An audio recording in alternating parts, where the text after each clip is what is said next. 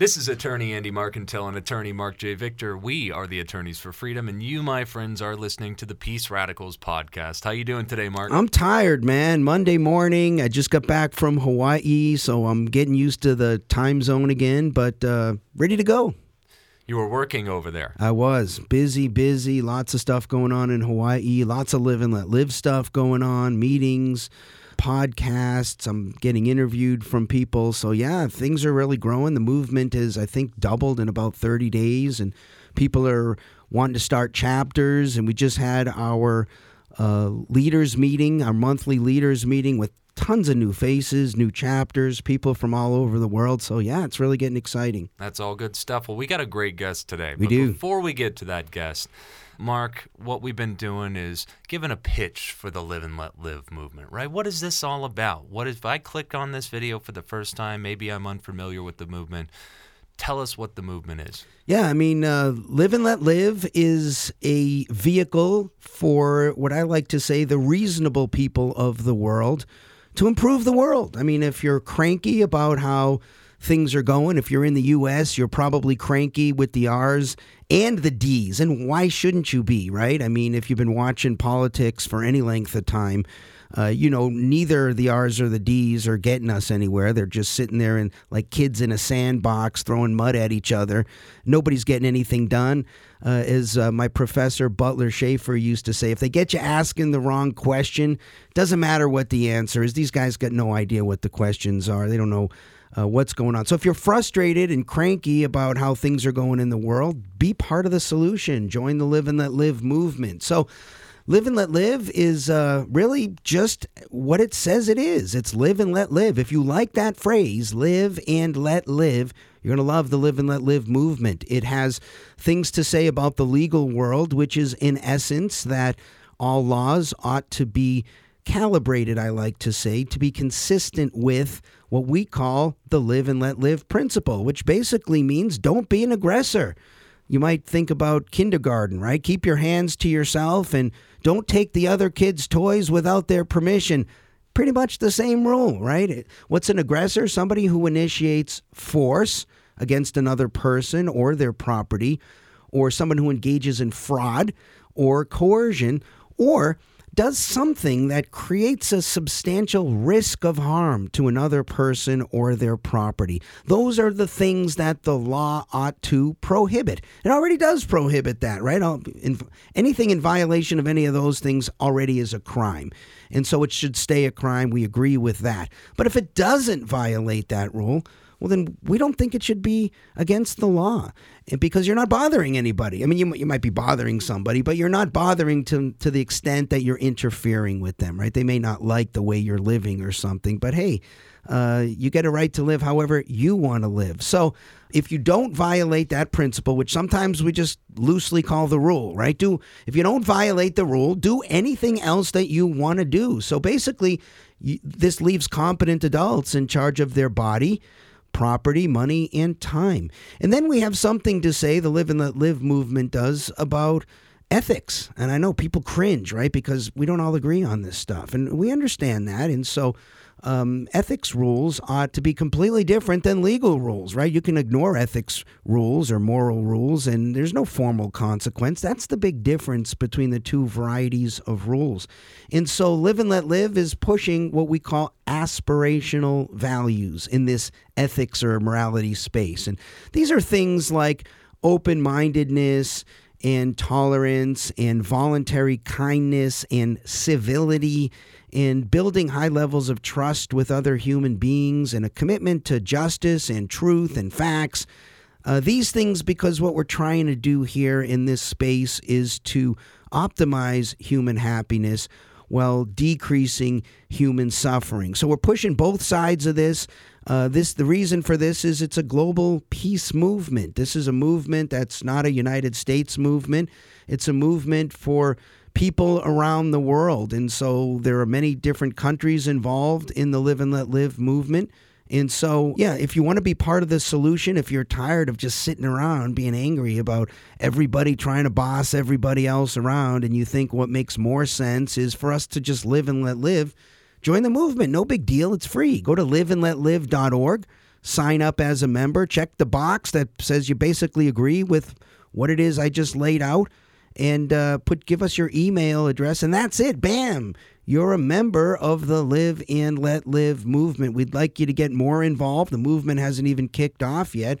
We don't kick off until March of 2023. So there's lots of opportunities for people to get involved and uh, help push Live and Let Live. All right. Well, that was a great uh, summary of what this movement's all about. And I think that's a perfect time to get our guests involved because this guy's a heavy hitter in the freedom world, man. I've known Doug Casey a long time. Yeah. It, and it, I'm proud to say I've been his friend the whole time. It doesn't get more rabid, foaming at the mouth, pro freedom than this guy. He is a uh, self described anarcho capitalist for years and years. He's also a published author, he's a freedom advocate. He's a founder and chairman of uh, Casey Research, which we might spend some time talking talking about, and he's appearing right now via Zoom from Virginia. Doug, can you just uh, introduce yourself to our listeners? Okay, I'm talking to you from uh, an area of Virginia. I've left Aspen, where I have spent the northern summer uh, for the last many, many years. And uh, I'm on my way to Uruguay, and I'm very happy to be on my way because it scares me being in the US. And I've got to mention, it's a pleasure talking to you guys. Uh, which is very unusual.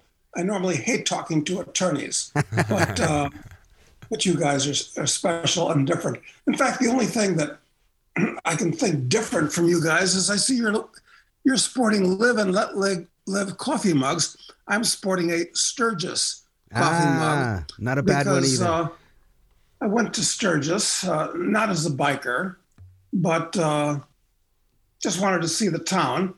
And the bar where I bought this, about the only rule that they had was uh, no colors, no weapons. Other than that, it was a, a rule free bar, I guess. So, anyway, that's my coffee mug. You'll have to send me one of yours too. Everybody ought to have a live and let live mug as well. Yeah, I think so. I'll slap that logo on as many things as we can. No doubt.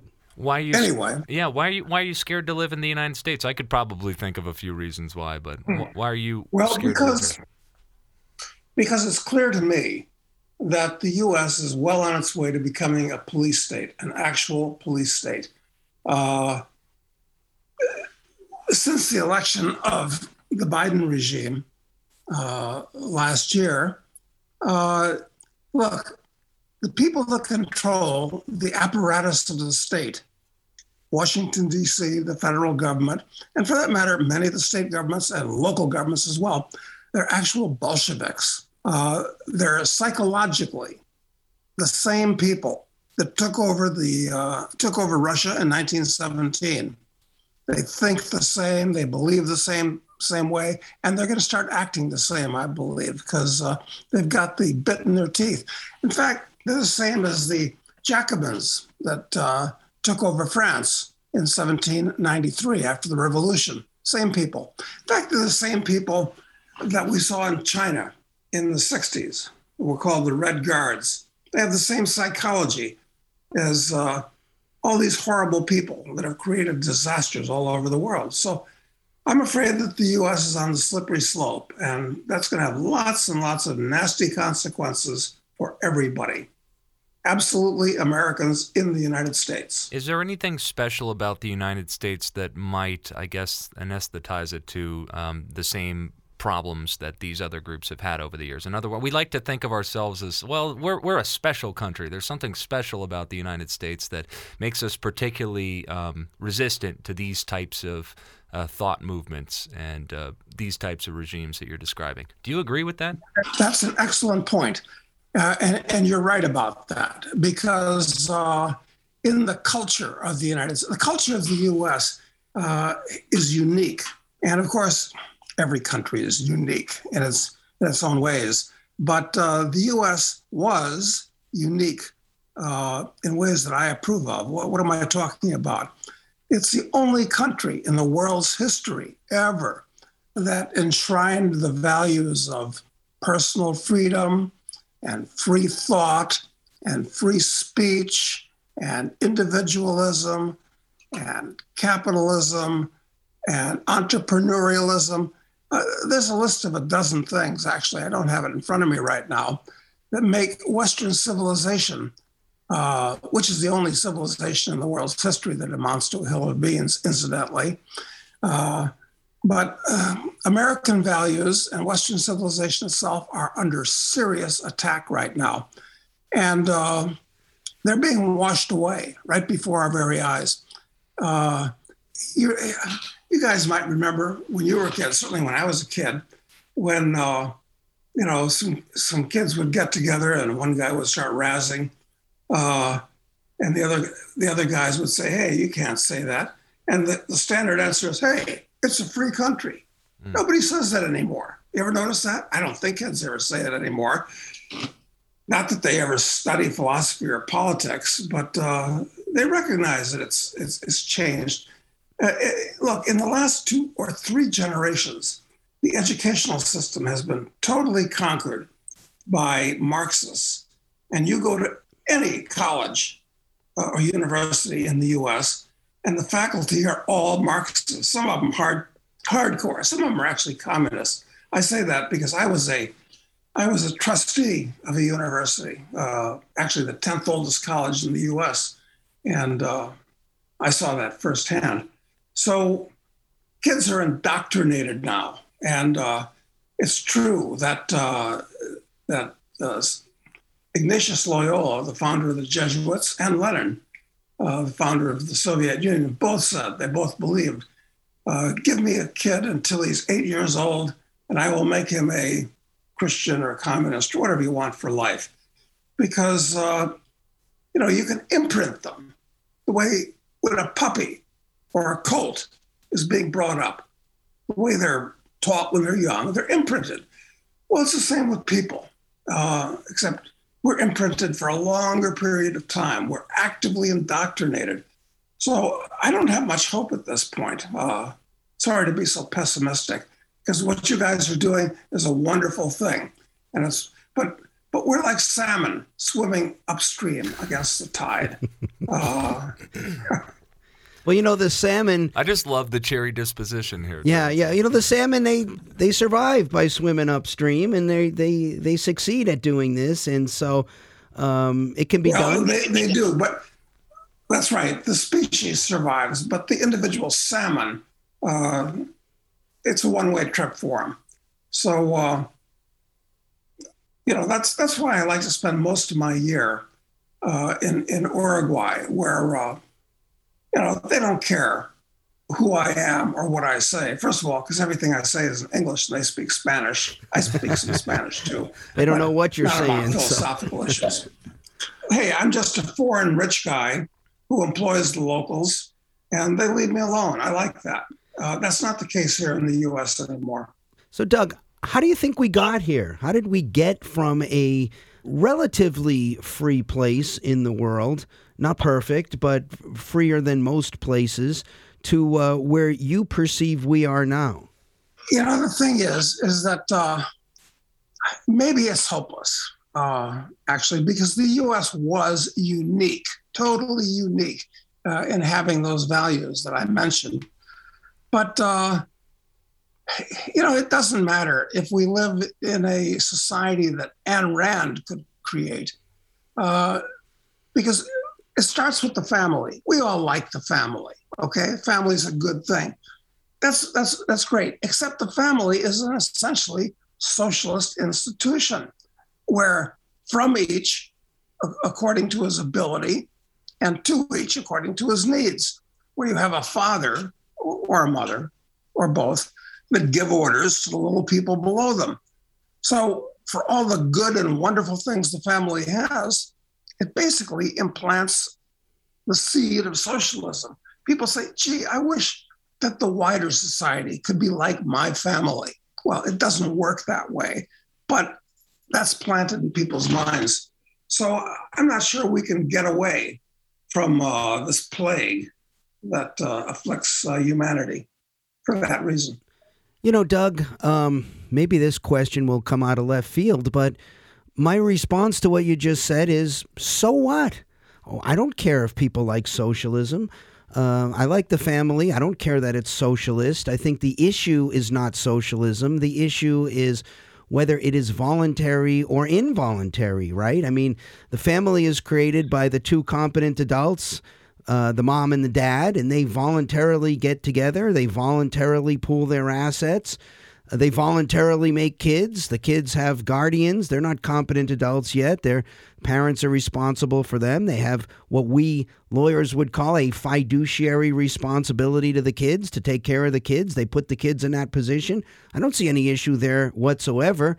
I think that um, families have taught freedom and have taught the idea that, you know, when you go to kindergarten, keep your hands to yourself, don't take the other kids' toys. That's to me the issue. We had relative freedom in this country during the period we talked about, and we still had families. So it wasn't the family that um, screwed things up, if you will. So I, I don't know that simply identifying, hey, families and they're socialist is the reason we are where we are. Also, let me just um, push back a little on your pessimism. We're getting more freedom in the United States in some areas, aren't we? I mean, Look at marijuana's legal in most places now. If you asked me that back when we met, Doug, over two decades ago, do you think conservative Arizona will ever legalize marijuana, not just for medical purposes, but for, for fun, for recreational purposes? I would have told you, man, that's really far off. I would probably would have said maybe someday because I'm an optimist, but not in my lifetime. But yet here we are. Um, other areas as well. Well. Those are both good points.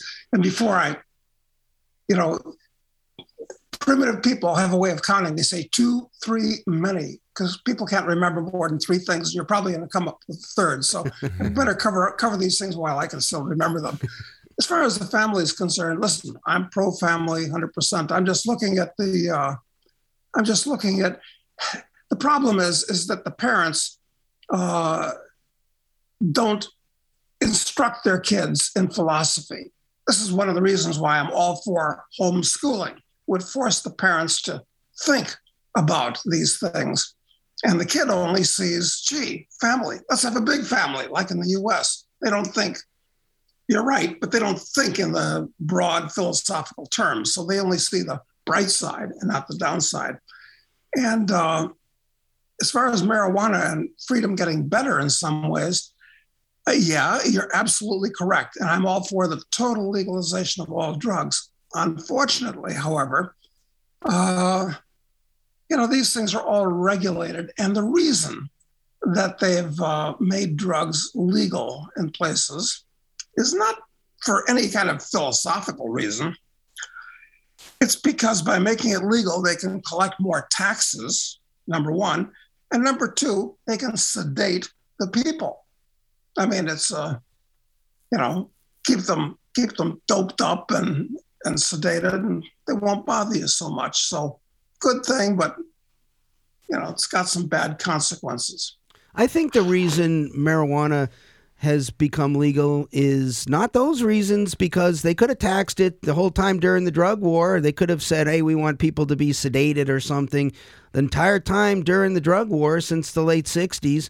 I think the reason it changed is the reason anything changes because enough people change their mind enough about hearts things. and minds changed on the issue. That's the only reason anything ever changes. Enough people change their mind, and so this has been the historically speaking the impetus for change of all types throughout human history. When enough people get on board and take sort of um, speaking metaphorically their pitchforks into the into the center of town and say, hey, we demand change, that happens. And until that happens, then there is no change. And so that's why, you know, with Live and Let Live, we're not focusing on any certain jingle or trying to sneak somebody into office or some catchy little issue here and there or we're, we're just trying to change hearts and minds for the basic right reasons the principle that we like i mean if you like the principle we discussed get on board grab your pitchfork and that's why and that's why i totally support what you guys are doing. Totally support it. Uh, and you're right about these things.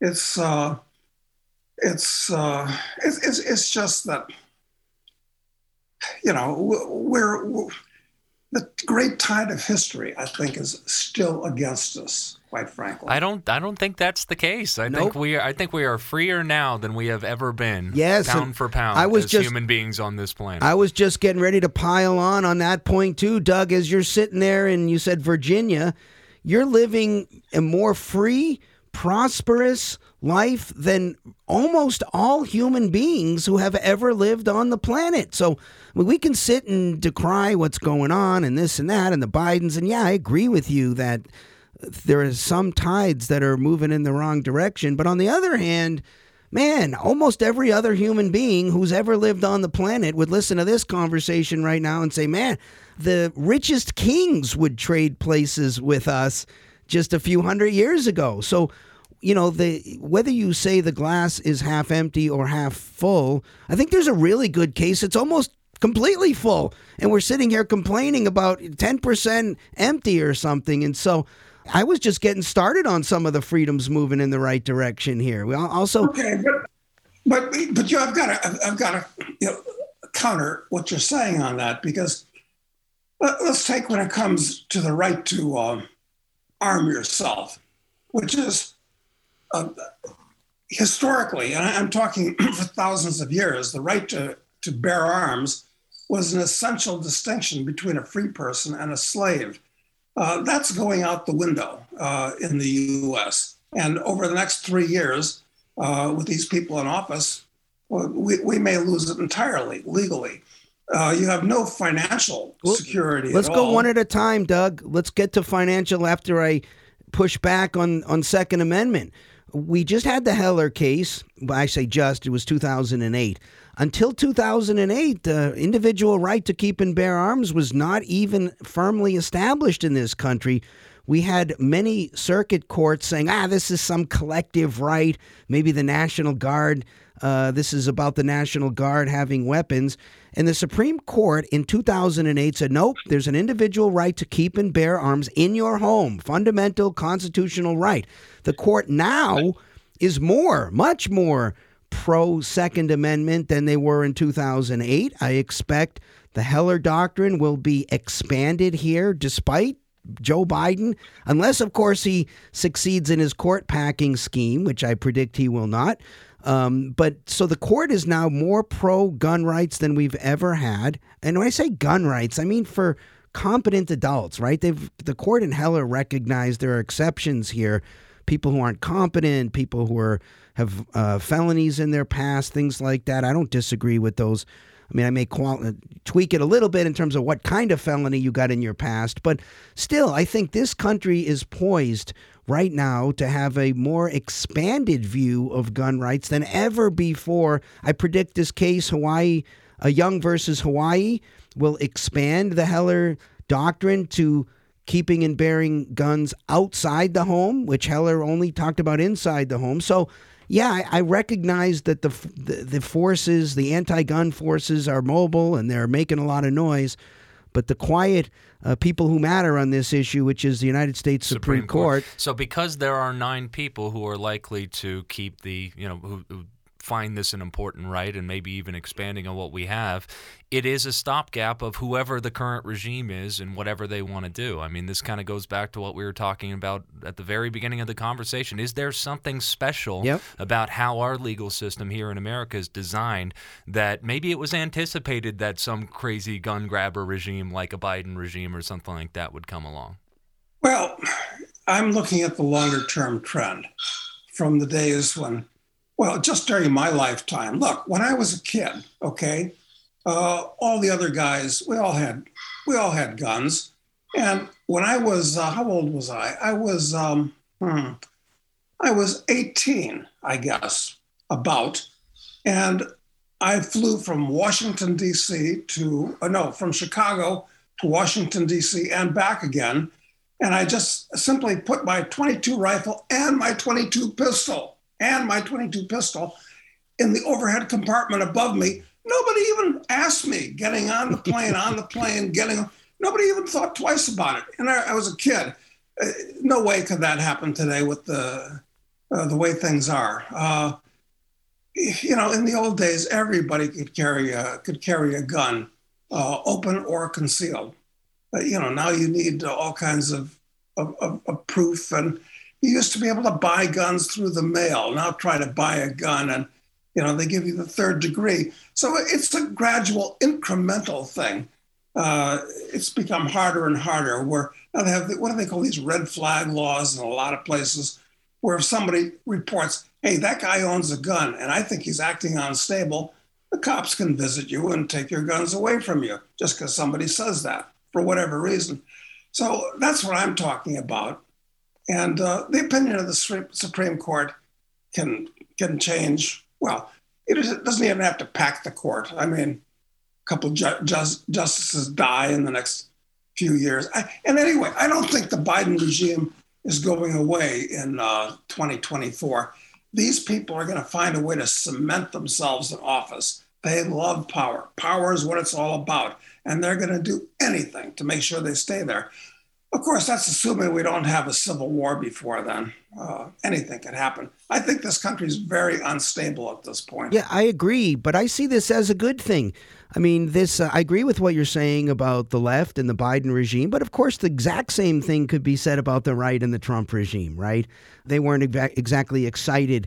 Uh, I think we had the very first ever time in, in American history where an American president re- really fought a peaceful transition of power to the next regime. Didn't meet with Biden, wasn't cordial about it. And what uh, what Doug just said about uh, he's going to find a way to solidify himself, and there, of course, was being you know tweeted by folks on the left that were saying, "Oh, this guy's he loves power. He's a megalomaniac. He's he's not leaving office." Same thing, and I agree that things are a bit unstable. People are upset right now, but look, if you want to start a new movement, right? If you said, look, let's pick a time to start a new movement that's based on principle that actually makes sense, right? I, I dare, I challenge anybody to come on this podcast, or even if they want to speak privately, and, and make the case to me that live and let live doesn't make sense. That's the one I want to hear. I want that person Listen, to come I on. Totally, Marc, I totally agree.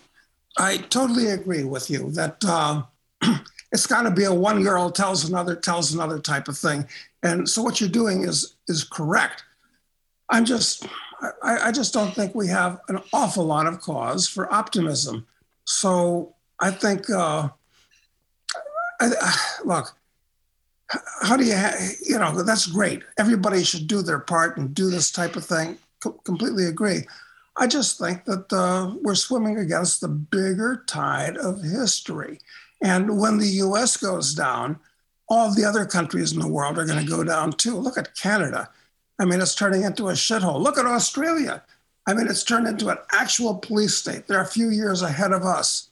Uh, and from an economic point of view, the US is bankrupt, the US government's bankrupt, and uh, we're like Argentina. And what's going to happen when the economy overtly collapses, and I'm a bear that way, is the American people. Everybody thinks the government is the cornucopia for everything, everything. I mean, the whole world revolves around what should we do, which means what should the government do? That's the way people think today. And when that happens, they're gonna they're gonna look for somebody to be a savior, somebody that says, I can fix it and make it better. You know, so we're gonna get a Hitler or a Stalin or a Roosevelt, Roosevelt on steroids this time.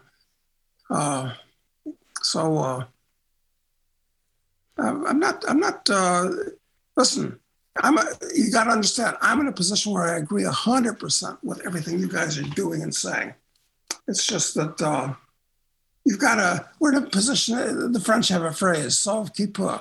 But you can save themselves, which is why, you know, I have uh, uh, a residence in Uruguay and Argentina. Uh, in addition to the US, so that when, when the Geheimstaatspolizei knocks on my door, I won't be here or I can be gone real quickly. That's why I said I think we're going to have a civil war. These red people and blue people actually hate each other. They, and they can't talk to each other. I mean, that's what I've found. And now this has been exacerbated with these with with the COVID nonsense and these mask rules and so forth. But I got to say, there's a good thing about the mask rules. It's that when I see somebody wearing a mask, I can assume he's one of the bad guys he's he's a sheep that does what he's told and you know listens to propaganda and he's identifying himself. But uh, anyway, or he's in private property at, where the property owner. I always, look, I always look at the bright side, as you know. So I, I, I, do look at the bright side. The masks, for instance, that way. I, boy, you covered a lot of ground there, Doug. Um, I have trouble pushing back, to be fair, on the financial situation. I mean, I recognize, of course, on the other hand, you and I have been talking about this for 20 years. I remember you saying to me a phrase 20 something years ago that said, well, you know, we're going to have a crash. They may paper it over, as you said. They may paper it over another time.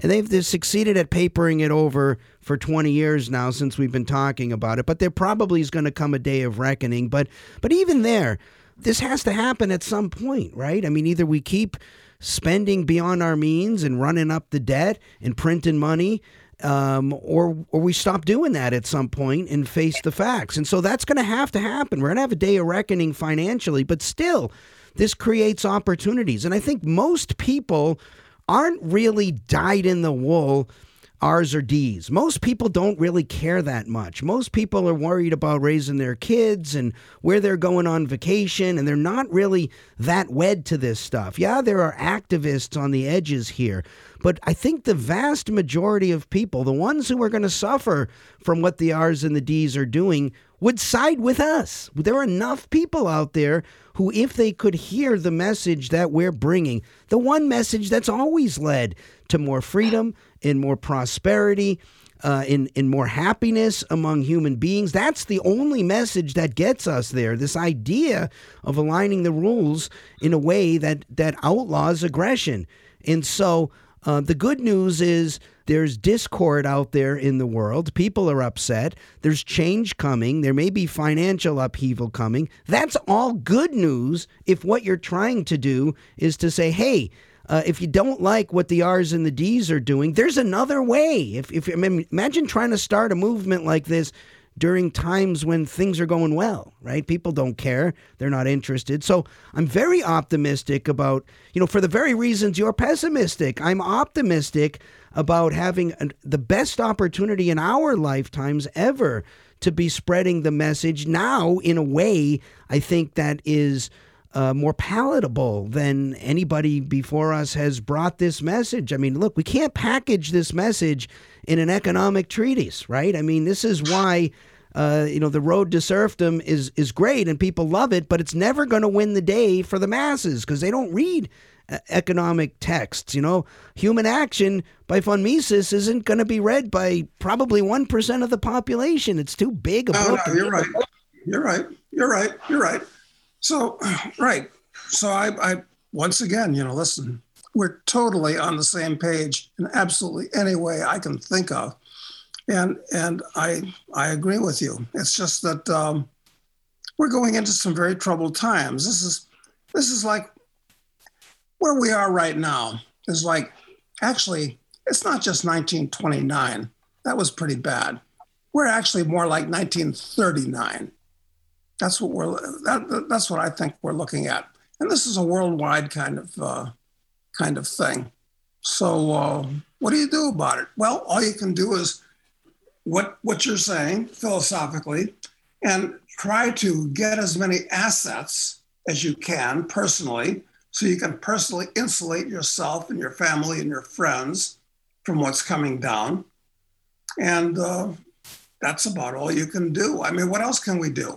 Well, I mean, I, I don't think that um, you know the doomsday clock is is sort of past the bewitching hour, if you will. I think there's still time uh, to change course. We don't need to have a huge change of course. We I'm not saying things have to change overnight, but we could start moving in the right direction. I think if the reasonable people of the world got together, there are things we could do immediately. I advocate for uh, doing exactly what you do when a company or a person is bankrupt. I mean, the country's bankrupt. I mean, there's no arguing that, right? We, we have more debts than uh, we know what to do with, but we also have a lot of assets.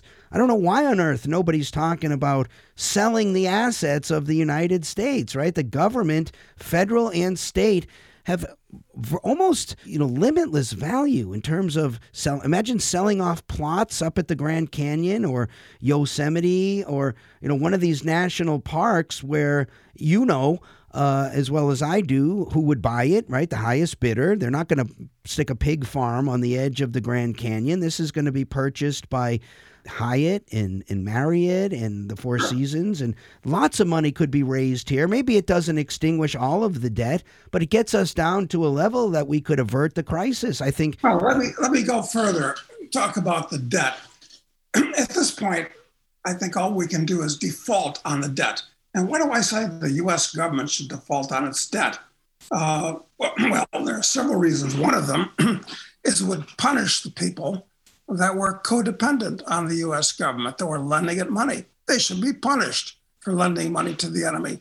So I'm all for defaulting on the debt. All the real wealth in the world will still be here. It's just people sucking at the government's tit will no longer be um, getting so much. I've thought about the solutions to this big problem that we're facing. And that's why I've got to say one of the reasons why I started writing this series of novels that uh, I've been writing, a series of seven novels. First one was Speculator, uh, Reforming Unjustly Besmirched Occupations. Second one was Drug Lord, where our hero, Charles Knight, becomes a drug lord, uh, uh both in FDA regulated and DEA regulated drugs. And um, at the end of that book, they put him in jail. And then this last one we've done is called Assassin, where he uh, decides that there are, well, the first line in the book is some people just need killing. And you can see why I wrote a novel, because um, you can't say something like that in a nonfiction book. You know, you'd be put in jail. But in a fiction book, you can say whatever you want. So, um, one of the themes of this novel is that uh, Charles uses, um, well, he sets up a network using the internet and um, tokens and coins like like Bitcoin and there are 10,000 others, where uh, in effect you can um, hire individual paladins to uh, handle bad actors. Because you know one of the problems we've got is we've got actual criminals in office and we always have criminals in office. Uh, they criminals go to Washington and they're drawn there the same way as gamblers are drawn to Las Vegas or wannabe stars are drawn to Hollywood. So you get people that want to control other people, people that are antithetical to live and let live. They go to Washington. Uh, so how do you get rid of these people? You've got to make it upfront, up close and personal to them. So that's what Assassin is about. And uh, uh, it's a hell of a good book. I want to recommend it to all your listeners and viewers and so forth, because we're working on the next book, which is Terrorist. Uh, I see terrorism as a um, as a as a uh, tactic in warfare. You can't fight terrorism any more than you can fight uh, artillery barrages or cavalry charges or things like that. It's a tactic. So Charles is accused of being a terrorist. I have lots of views on terrorism and how it should be used. And uh, so anyway, I want to recommend that people, because you know, Ayn Rand had a lot more luck with her novels than she did with her nonfiction books. So what you said is perfectly correct. People aren't going to sit down and read Mises. I mean, it's he's a hard read anyway, even if you want to read it. Well, maybe maybe one of the reasons, Doug, is for the reason that you just gave. It's that when when you're in the fiction category, you can express yourself in a way that's much more free, right? Yeah, people want to be entertained as as well as elucidated, and so that's what that's what fiction does. So that's what I'm doing now. Uh, of course, uh, being an assassin and uh, setting up a, an informal group to surgically remove the bad guys. I don't know. How does that fit in with the live and let live philosophy? Not at all. I don't think so. Because imagine you could do this, right? Just imagine you could. I remember there on a, on an old Star Trek episode. I don't know if you remember. There was the evil uh, empire uh, in a different dimension or something, and and Kirk had this device in his uh, in his uh, chambers there where he could just press a button and somebody would just disappear. They would just be gone. If you could do that with Joe Biden, I would submit to you nothing would be accomplished. Joe Biden would be gone, but there'd be Kamala Harris. And if you could get rid of Kamala Harris, there's another one ready to take over. So the root Yes. the root of the problem needs to be addressed. These people don't just fall out of the sky into offices, into political offices. The people elect them. We got to educate right at the ground level, grassroots spot. We got to, and we can do this because we, we got a simple message and it makes sense. I'll put our message up against anybody's message. If we can get a full, fair hearing, uh, we'll come out on top every single time, no problem. So it's not just a matter of sneaking somebody into office or getting somebody out of office. We've got to, if you want real change, that real change that will last and, and stay and persist, we got to change hearts and minds. And then we got to be vigilant, like the founding fathers Oh, said. I, listen, I, I, I agree. I'm, I'm just saying, for the purposes of the novel, Assassin, that uh, you know, perhaps it's a good idea to make it really dangerous to be in office. And uh, it, it would be a siege perilous, one that nobody wants to occupy. But, you know, my hobby for many years, I, I don't know if I've given it up or not for a number of reasons, but my hobby for many years was to go to third world countries and talk to the guy in charge, preferably a military dictator, preferably in an ex People's Republic, and uh, present him with a plan where he could um, totally radically transform his country and turn it into Hong Kong on steroids in a short Yeah. period of time, make himself loved by the people. They like that. And, you know, um, and, and make himself personally popular. Uh, the problem I had was not with the guy on top. It was always with the next layer of people underneath him. The deep state, we call them the deep state here in the here in the U.S., which there's probably about 2,500. They're corporate, top corporate executives, heads of agencies, generals, people like that. But uh, the world would be a better place if they just disappeared. And of course, they're like poison mushrooms. There'll always be new ones to grow up. But it's it's like cancer. If you've got cancer, you've got a problem, probably. But the doctor will tell you, well, yeah, it's probably going to come back. But in order to live another 10 years, let's cut it out. Okay. And that's kind of what an assassin can do. Uh, I'm, no, I'm not saying anything that I want to be prosecuted for. This is a novel.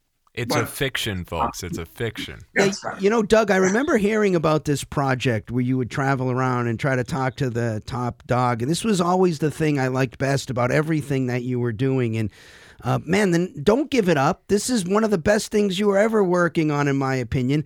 Just take me and Andy with you next time, and let's pitch them on Live and Let Live. And then, as to the deep state layer, no problem. This is what you do when you're in charge. You get rid of all of them. You fire all of them, and you bring in your people who see things the way that you see the world, and you go from there. I don't know that there's any other way. Wouldn't it be wonderful to?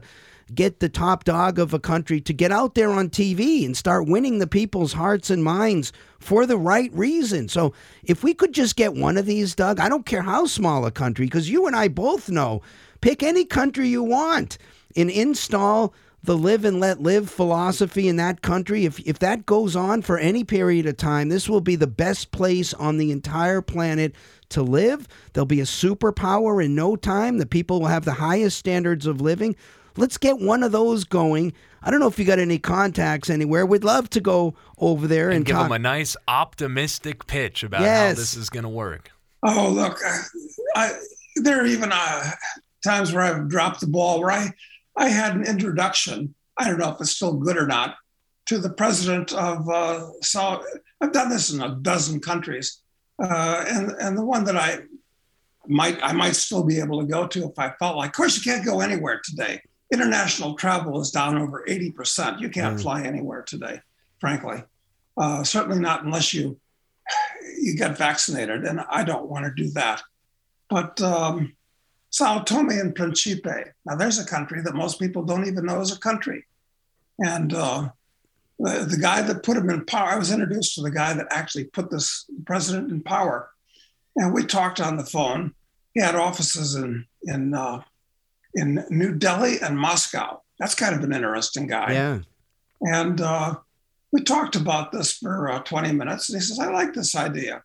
But I didn't follow up on it because, you know, I'm tired of going to these little dog shit countries and, you know, having to make the rounds with So, sorry to any of our listeners right now from that particular. Yes, country. yes. But send your envoys, Doug. We'll be happy to go if you make the introduction and talk to the top dog and explain the virtues of a live and let live society there and see what we can get done. Well, we'd, we'd have we'd have a lot of fun, and we'd have lots of uh, lots of new material that we could retail to people at cocktail parties back in the U.S. When you talk about these these crazy people in these nothing nowhere places, but you know, I see it as being primarily a way to amuse myself. Uh, I don't think anything's going to happen, but lightning can strike. I mean, after all, uh, the Germans were right when they put Lenin on that train to uh, to uh, Moscow in 1917. So maybe we can do Lenin in reverse. Anything's possible. I'm essentially a solipsist. I believe anything that you can imagine can happen. We're up for it if you want to give it a try, Doug. We'd, we'd love the opportunity to try to talk some sense to somebody running a running a sovereign nation. And, or and of course, if that country were to adopt live and let live principles, you wouldn't be able to call it a little dog shit country for too long. It would be incredibly prosperous. yeah. It would be Of sought course, of course. Yeah, and a lot of these people, you know, just because you become the president of a country doesn't mean that you're smart. Uh, it just means you're basically corrupt. But uh, yeah, a lot of these guys understand that and are willing to listen. But uh, like I said, I'm doing this for my own personal amusement and to, uh, you got to keep busy doing something after all. And so, yeah, I, I listen, the last place, not the last place, the time before that, the last place I went to was Mauritania. There's another country most people don't know exists. Big country, though, uh, in, in terms of area. And uh, it was a guy that subscribed to my podcast.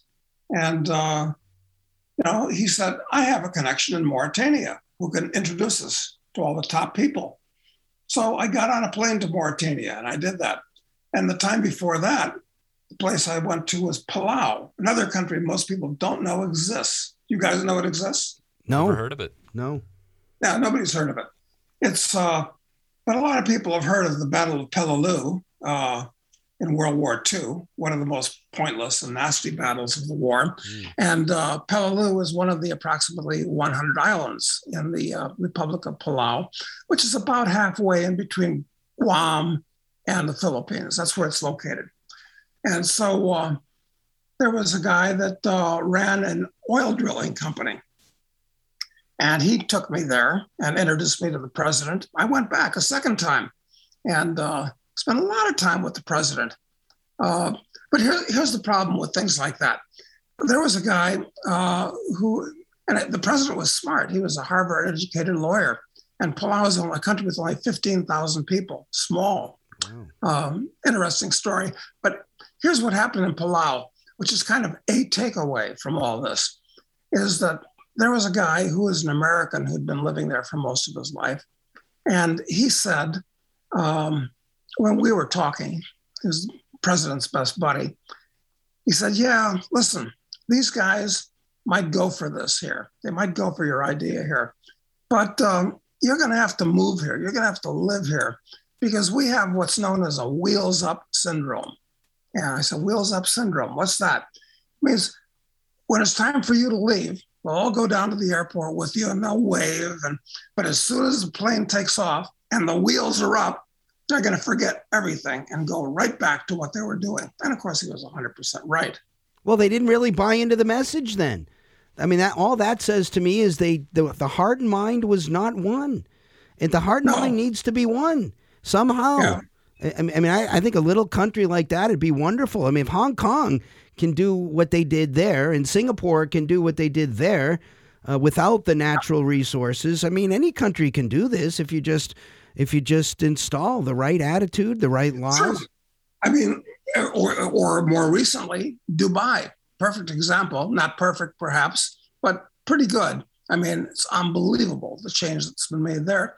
And you'd think that people like in uh, Argentina, uh, you know, these people are criminally insane. Or all the you, you think that they'd take a look at that and say, you know what, if they can do it, we can do much better. We have so much more to work with.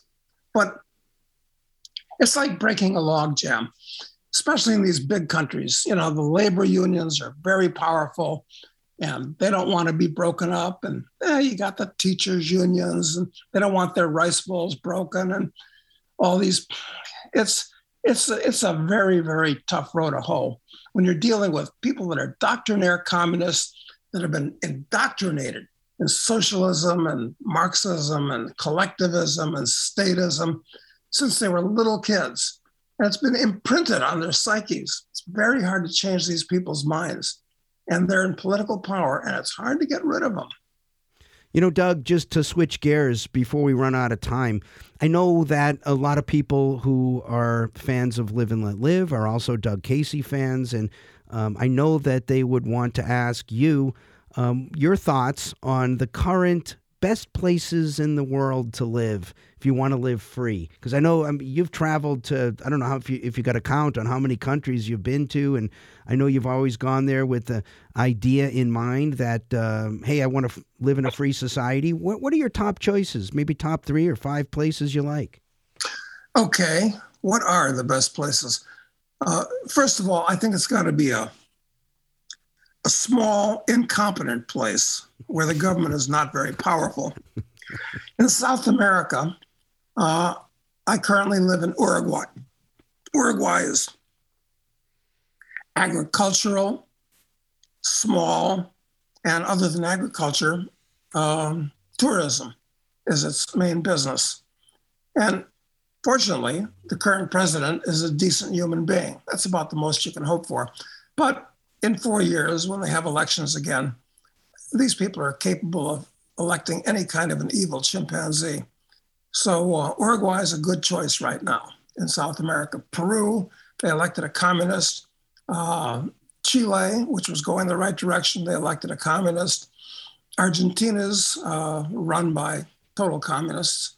Uh, not, not much. So let's see. Uruguay in, in, in, in South America. In Central America, surprisingly, Mexico is not a bad shot now for the time being. But, you know, things can change with an election. These little places in the Caribbean, they're okay. They leave you alone because you're a foreigner with money. Uh, in Europe, best shot in Europe.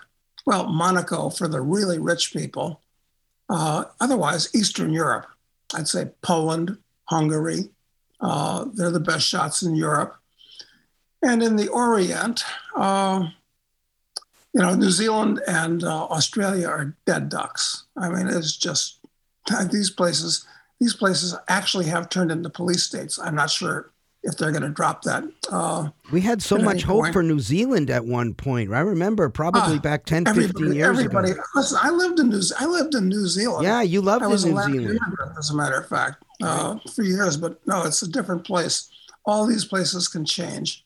Well, you got to remember, Australia was founded by criminals and New Zealand was founded by serfs. And there's small, obscure places, of course, but um, in the Orient, well, I like I, I like that, and I, I, I like kind of being uh, the only white guy in a country because you're kind of interesting.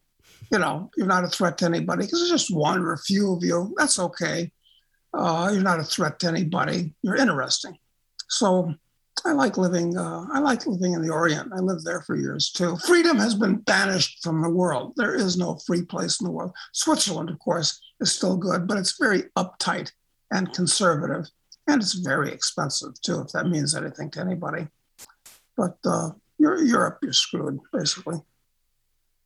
Anyway, I, I promise you that in 50 years, Europe is going to be conquered by Africa.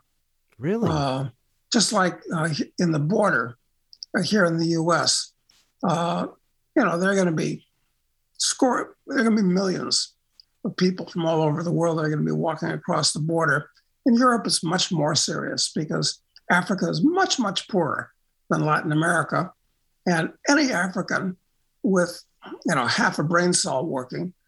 All he wants to do is get to Europe, and they're going to. And how are you going to keep them out? Well, you can't unless you machine gun the boats. What are your thoughts on immigration, and what should U.S. policy be on immigration? Well, if you abolish 100% of all welfare benefits of whatever type, uh, and certainly don't give uh, immigrants any leg up or any freebies of any type whatsoever, uh, you wouldn't have an immigration problem. Right. And the people that did come here would be opportunity seekers and the best type of people. Uh, I think that that would solve the problem. And that's all you can really do to solve the problem. Yeah, simple solution. You know, you mentioned uh, Africa and, and the people there wanting, seeking freer lives and better circumstances, and we we've seen this to be true firsthand because, as it turns out, our uh, Africa chapter of the Live and Let Live movement are some of the people who are most excited about pushing for change because they are they're very very starved for it. And so I don't know. To me, that's less of a case for pessimism and more of a case to rise to the occasion. Um, when when when you see Team Africa and how excited they are about these, uh, you know, the goals of the movement and the change that's possible, um, we see a lot of enthusiasm. And I, I think the less free the country, uh, the more that this is going to resonate with them if they are just allowed to understand it and listen and have a chance to participate in it. Well, I agree. And, you know, I like Africa. I've spent a lot of time in Africa, got a lot of African friends. I don't know. Listen, I, I could be very optimistic about Africa. I could be. But uh, I'm afraid that what's going to happen as the world goes into the Greater Depression, which we're going into now, we've entered it already, um, there will be no foreign aid to Africa. There'll be no investment to Africa. There'll be nothing going into Africa. And all of these governments there are so dysfunctional that, uh, you know, Africa could slip back into the Stone Age, quite frankly. Well, Doug, um, maybe a final question I have before we wrap it up here. What are your thoughts, given where we are economically, where the world is economically? What are your thoughts on wealth preservation? Do you like land? Do you like precious metals? Do you like stocks? What are your thoughts?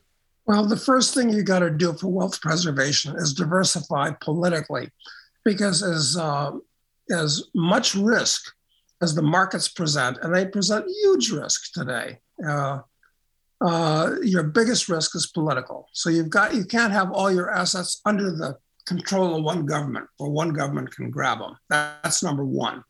Uh, of course, for the average person, uh, he's not in a position to do that and he doesn't have enough money. So, okay, forgetting about that for a minute. Uh, buy gold? Well, gold isn't a particular bargain right now. I'd, I'd say it's fairly priced from a long term historical level. That said, I'm still bullish on gold because I think there's going to be a bubble uh, in gold. And uh, of course, I speculate in small gold mining stocks where most people eventually lose all their money, incidentally. But I think right now, if I'm right, there'll be a bubble in gold mining and other commodity type stocks. So it's possible to make a lot of money with those things. So um, I guess that's some off the cuff, top of my head financial advice. You didn't mention but, real estate. You're not uh, bullish on real estate, huh? Oh, listen, I own lots of real estate, um, but you don't really own real estate if you don't, if you think you own it, try not paying your taxes for a year, and you'll find out who really owns it. That's a problem almost everywhere in the world. But uh, that said, yeah, I think I think real estate's a good idea. Like, you know, like my house here. Uh, if I become declared an enemy of the state, well, you know, maybe they'll move 10 families into this and I'll lose everything that I've got in the house. But it's not a big deal to me. It'll be inconvenient. I'll be unhappy. But uh, don't put all your eggs in the real estate basket for that reason, too. What people should do if they'd like to reach out to me, however, is go to internationalman.com, which is a free website where I do interviews and other people um, write great articles uh, all the time. So go to internationalman.com. And uh, I do want to promote Assassin. It's a hell of a good book, or Speculator, which is the first book in the series, or Drug Lord, which is the second. Other than that, I don't have anything to sell. And there's no money in selling books. So there's no money in a free blog either. So I have a podcast like you guys do. It's called Doug Casey's Take. So people can tune into that. Sounds Awesome. good. All Marc, right. Well, been on that. Marc, haven't you been on that? Yes, we did a podcast uh, not too long ago, and um, I think a lot of people really loved it. We'll send you a copy of this one if you want to distribute it to your crowd as well as I did with the podcast when I was on your uh, show as well. Yeah, that's a good idea. Okay, do that. And uh, yeah, that's that's good. One hand washes the other. And uh, you know, if we don't hang together, we'll definitely hang separately. Fair I, thi- point. I think we have a new goal in the movement, Marc, which is we got to make Live and Let Live a big enough thing that it actually gets Doug Casey optimistic about its I think that's our new goal. The next time we talk to Doug, I want to I want to hear how optimistic he is about things. So we got our work cut out for us, but I think it's doable. I think we can raise to the challenge. This has been a great conversation. We've been talking to Doug Casey, uh, been a great guest. Everybody should go to liveandletlive.org for this conversation and many more. You'll find our podcast on there. You'll find upcoming events. You can start a chapter in your area, be part of the solution, not the problem, and learn all about the movement there and what we're up to. This has been attorney Andy Markentel and attorney Marc J. Victor. We're the Peace Radicals. Peace.